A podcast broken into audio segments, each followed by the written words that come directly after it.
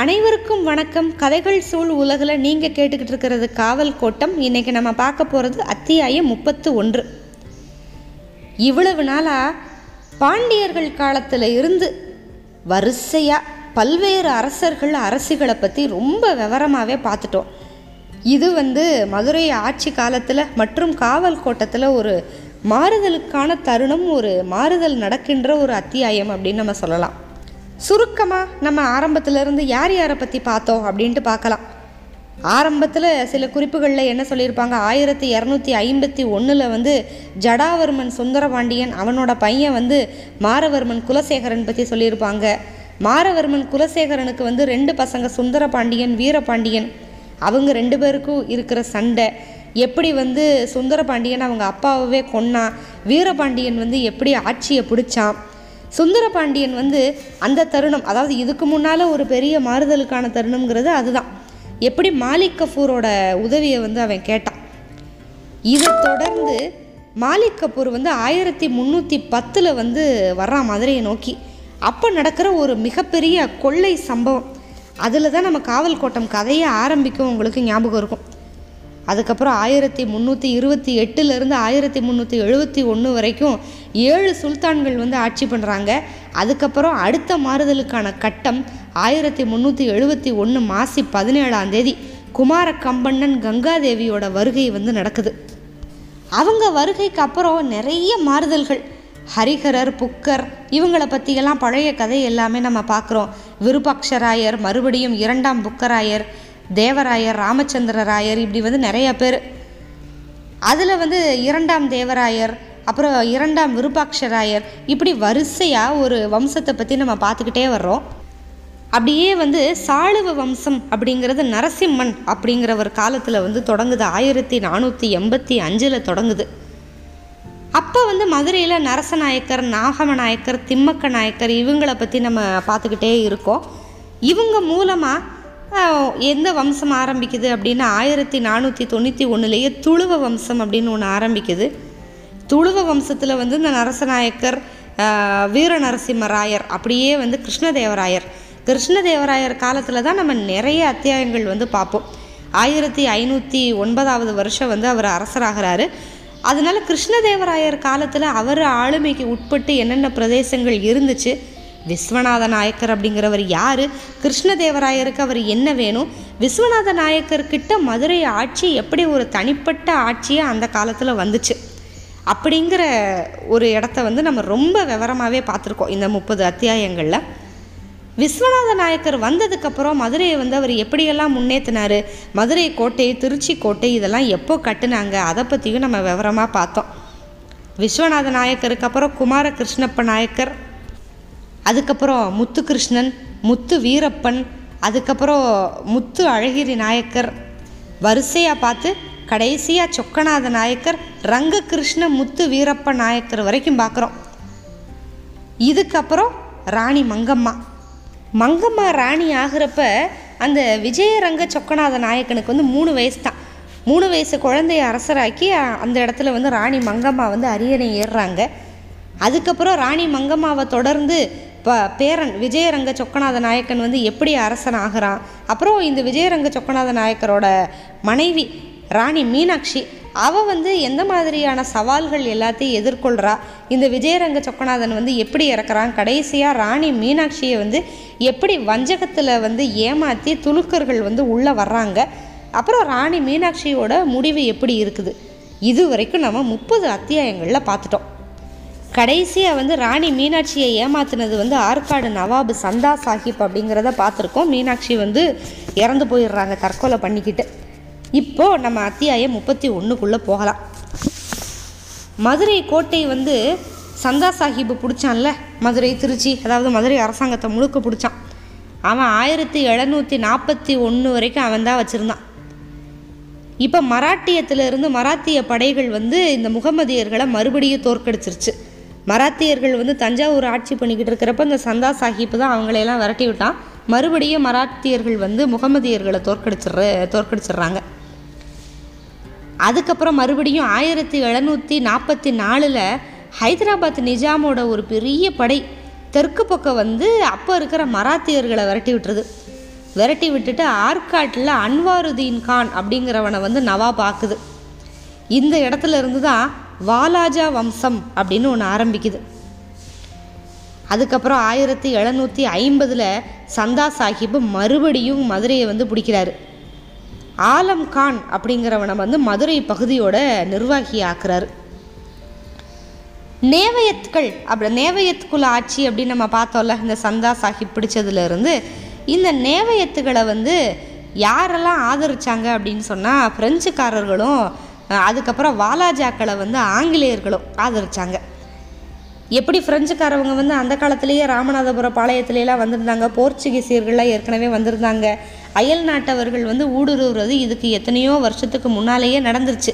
இப்போ வந்து அவங்களோட வலிமை வந்து கொஞ்சம் அதிகமாக இருக்குது அவங்களோட மதம் வந்து இங்கே கொஞ்சம் நிறையவே பரவ ஆரம்பிச்சிருச்சு. இது எல்லாமே நம்ம முப்பது அத்தியாயங்களில் அங்கங்கே அங்கங்கே நிறைய குறிப்புகளில் பார்த்துக்கிட்டு இருந்தது தான் அப்போது இப்போதைக்கு வந்து கொஞ்சம் அயல் நாட்டில் இருந்து வந்து கொஞ்சம் பலம் அதிகமாக இருக்கிறவங்க ஃப்ரெஞ்சுக்காரவங்களும் ஆங்கிலேயர்களும் இந்த நேவயத்துகள் அப்படின்னு சொல்கிறவங்கள வந்து ஃப்ரெஞ்சுக்காரவங்க ஆதரிக்கிறாங்க. வாலாஜாக்கள் அப்படின்னு சொல்கிறவங்கள வந்து ஆங்கிலேயர்கள் வந்து ஆதரிக்கிறாங்க. இந்த வாலாஜா முகமது அலி திருச்சியை தான் தலைமையிடமாக வச்சுருந்தான். அவன் வந்து இப்போ மறுபடியும் மதுரையை பிடிக்கலாம் அப்படின்னு நினச்சான். ஏன்னா மதுரையை வந்து இப்போ சந்தா சாஹிப் பிடிச்சிருக்காரு.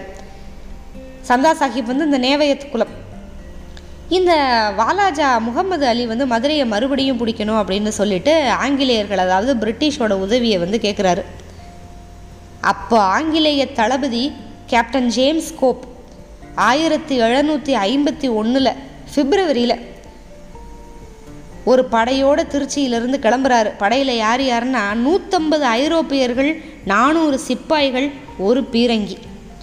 இதோட திருச்சியிலிருந்து கிளம்புறாங்க. பார்த்தா பீரங்கி எல்லாம் தேவையில்லை. கோட்டை அப்படியே பழுதடைஞ்சு கிடக்குது.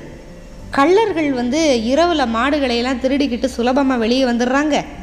அப்படின்னு சொல்லி நவாபு ஏற்கனவே சொல்லியிருந்தார். திருநெல்வேலியில் அப்போ நிர்வாகியாக இருந்தது அப்துல் ரஹீம். அப்துல் ரஹீம் வந்து ரெண்டாயிரத்தி ஐநூறு குதிரைகள் மூவாயிரம் சிப்பாய்கள் முப்பது ஐரோப்பியர்கள் ஒரு பீரங்கியோட லெஃப்டினன்ட் ஜான் இன்னிஸ் அப்படிங்கிறவரோட தலைமையில் வந்து சேர்றாரு. இன்னிஸ் வந்து இந்த கோப் ஜேம்ஸ் கோப்பை வந்து எச்சரிக்கிறார். கோட்டைக்குள்ளே இருக்கிறவங்க மட்டும் நம்ம எதிரிகள் கிடையாது. அது மட்டும் இல்லாமல் நம்ம கண்ணுக்கு தெரியாமல் சுற்றி எத்தனையோ எதிரிகள் இருக்காங்க அப்படின்னு சொல்லிட்டு. அப்துல் ரஹீமோட தளபதிகளே வந்து அவன் தலைக்கான விலைக்கு வந்து ஆலம்கானோட பேரம் பேசிக்கிட்டு இருக்காங்க. அதனால் வலிமை குறைஞ்சிருக்கு அப்படின்னு நினச்சிடாதீங்க அப்படின்னு சொல்லிட்டுலாம் சொல்கிறாரு ரஹீம் வந்து இரவில் படையோட தங்க பயந்து கடைசியாக திருப்புவனம் போய் ஒரு வீட்டில் வந்து தூங்கினான். அதாவது இப்போ அந்த வாலாஜாக்கள் அப்படின்னு சொல்கிறாங்கல்ல அன்வாருதீன் கான் ஆற்காடு நவாபாக்குறது அந்த வம்சத்துக்காரவங்க பிரிட்டிஷோட உதவியோடு வர்றாங்க. பிரிட்டிஷில் வந்து ஆங்கிலேய தளபதி அப்போ கேப்டன் ஜேம்ஸ் கோப் அப்போ வந்து திருநெல்வேலியிலேருந்து தான் இன்னிஸ் வராரு. இன்னிஸ் வந்து இன்னிஸ் வந்து அப்போதைக்கு திருநெல்வேலியில் நிர்வாகியாக இருந்த அப்துல் ரஹீமை வந்து எச்சரிக்கவோ அப்துல் ரஹீம் வந்து திருப்புவனத்தில் போய் ஒரு வீட்டில் போய் தங்குறான் பயந்து போய். இப்போ கிழக்கு மதிலுக்கும் தெப்பக்குளத்துக்கும் இடையில இருந்த ரெண்டு மண்டபத்தில் தளவாடங்கள் எல்லாத்தையும் இறக்கிக்கிட்டு பக்கத்தில் வந்து கூடாரமெல்லாம் போட்டிருந்தாங்க கோப்பு. கோட்டைக்குள்ளே இருக்கிறவங்களோட உதவிக்கு வந்து எந்நேரமும் பிரெஞ்சு படம் வந்துடலாம் அப்படின்னு வேற தகவல் வருது. ஏன்னா உள்ளே இருக்கிறவங்களுக்கு அந்த நேவயத்துக்குள்ள ஆட்சி நேவயத்துகளுக்கு வந்து உதவி செய்கிறது வந்து ஃப்ரெஞ்சுக்காரவங்க ஃப்ரெஞ்சுக்காரவங்க எப்போ வேணாலும் வந்துடலாம் அப்படிங்கிற ஒரு அவசரத்திலேயே இந்த கோப்பு இருந்தார். கிழக்கு அலங்கத்திலிருந்து ஒரே ஒரு பிரெஞ்சு பீரங்கி மட்டும் இவங்களை நோக்கி சுட்டுக்கிட்டே இருந்துச்சு. கிழக்கு மதிலுக்கு அப்பால் நூற்றம்பது அடி தூரத்தில் இப்போ பிரிட்டிஷ் தற்காப்பு அரண்கள் எல்லாமே போட்டு ஒரு பன்னெண்டு பவுண்டு பீரங்கியை வந்து அங்கே நிப்பாட்டினாங்க. அரணுக்கு ஓரத்தில் வந்து குதிரைகளில் இழுத்துட்டு போகிற மாதிரி சின்ன சின்ன பீரங்கிகள் எல்லாமே நிப்பாட்டினாங்க. அகழி வறண்டு போய் கிடந்துச்சு. இப்போ பிரிட்டிஷ் பீரங்கி வந்து இடமே கொடுக்காம சுட்டு வெளி மதிலோட ஒரு இடத்த உடச்சிக்கிட்டே இருக்குது மறுநாள் மதியானத்துக்குள்ளே ஆள் நுழையிற அளவுக்கு மதில் உடஞ்சிருச்சு. ஆனால் பீரங்கிக்கு இன்னும் ரெண்டு மூணு குண்டு தான் மிச்சம் இருந்துச்சு. மறுநாள் வந்து மழை வேற அதனால் தாக்குதலில் தற்காலிகமாக நிப்பாட்டினாங்க. அதுக்கு அடுத்த நாள் உள்மதிலில் ஏறலாம் அப்படிங்கிறதுக்கு ஏணிகள் எல்லாமே தயார் பண்ணுறாங்க தயார் ஆனதுக்கப்புறம் கோப்பு வந்து எல்லாருக்கும் அறிவிக்கிறாரு. ஆலம் கானோட தலையை கொண்டு வர்றவனுக்கு ஆயிரம் ரூபா பரிசு. நேவயத்துகளுக்கு வந்து மதுரையை காட்டி கொடுத்த வாலாஜா தலைவனோட தலையை எடுக்கிறவனுக்கு ஐநூறுரூவா பரிசு. ஊக்கத்தொகையாக இப்போவே கொஞ்சம் முன்பணம் அப்படின்னு சொல்லி ஒவ்வொரு வீரனுக்குமே பகிர்ந்து கொடுத்துட்டாரு. மறுநாள் காலையில் பார்த்தா உடப்பட்ட மதிலை வந்து மண்ணில் அடைச்சிட்டாங்க. பனை தடிகளை குறுக்க வச்சுருக்காங்க. ரெண்டு தடிகளுக்கும் இடையில வல்லையங்களை நீட்டி குத்துற அளவு மட்டும்தான் இடைவெளி. அதுக்கு பின்னால் வீரர்கள் வந்து அப்படியே காத்துக்கிட்டு நிற்கிறாங்க இப்போ சர்ஜன் ப்ரவுன் தன்னோட வீரர்களோட முதல் தடையை தாண்டிட்டாரு. ஆனால் உள் மதிலுக்கு போகவே முடியல. அந்த அளவுக்கு முகமதிய வீரர்கள் வந்து சண்டை போட்டாங்க. ப்ரவுன் அப்போ அதுக்கப்புறம் ட்ரெஸ்ஸர் அப்படிங்கிற லெஃப்டினன்ட்டுக்கு அவங்களுக்கு வந்து காயம். ஆங்கிலேயர்கள் வந்து முகமதியர்களை துப்பாக்கியில் சுட்டு கொண்டுட்டு உள்ள மதிலுக்குள்ளே ஏறுறதுக்கு முயற்சி பண்ணுறாங்க ஆனால் வீரர்கள் உள்ளேருந்து வெட்டி வெட்டி வீழ்த்துக்கிட்டே இருக்காங்க. அரை மணி நேரம் ஆளுக்கு ஆளுக்கு பயங்கரமான சண்டை. ஆங்கிலேயர்களுக்காக சண்டை போட்ட இந்திய சிப்பாய்கள் எல்லாமே இப்போ பின்வாங்க ஆரம்பிக்கிறாங்க. துப்பாக்கிகள் இருந்துமே ஆங்கிலேயர்களால் அவ்வளவா தாக்கு பிடிக்க முடியல.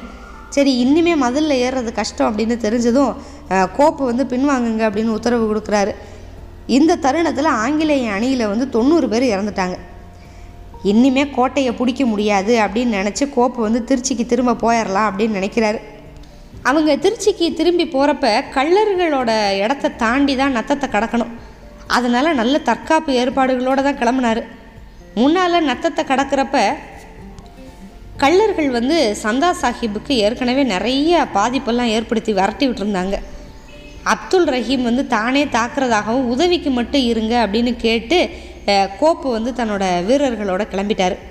கோப்பு கிளம்புனதுக்கு அப்புறம் ரஹீமோட படையில் இருந்த ஐநூறு குதிரை வீரர்கள் அதுக்கப்புறம் ஆயிரம் சிப்பாய்கள் இவங்க கோட்டைக்குள்ளே போய் ஆலம் கானோட சேர்ந்துடுறாங்க. கள்ளர்கள்கிட்ட அடிபடாமல் பத்து நாலு ஆயிரத்தி எழுநூற்றி ஐம்பத்தி ஒன்றில் வந்து திருச்சிக்கு போகிறாரு கள்ளர்கள்கிட்ட மாட்டாமல் அதாவது கோப்போட உதவி இருந்திருந்தால் இந்த திருநெல்வேலி நிர்வாகி அப்துல் ரஹீம் வந்து மதுரை படைக்கு எதிராக போர் தொடுத்திருப்பார். கோப்பு போனதுனால இப்போ ரஹீமோட படையில் இருந்த ஐநூறு குதிரை வீரர்களும் ஆயிரம் சிப்பாய்களும் வந்து ஆலம் கானோட சேர்ந்துடுறாங்க. கோப்பு வந்து திருச்சிக்கு போயிடுறாரு. இது வரைக்கும் நம்ம இந்த அத்தியாயத்தில் பார்த்துருக்குறோம். இனி அடுத்து வந்து இந்த தென்னிந்திய மேலாதிக்கத்தில் நடக்கிற நிறைய முக்கியமான திருப்பங்கள் எல்லாத்தையும் நம்ம பார்க்கலாம். மிக்க நன்றி வணக்கம்.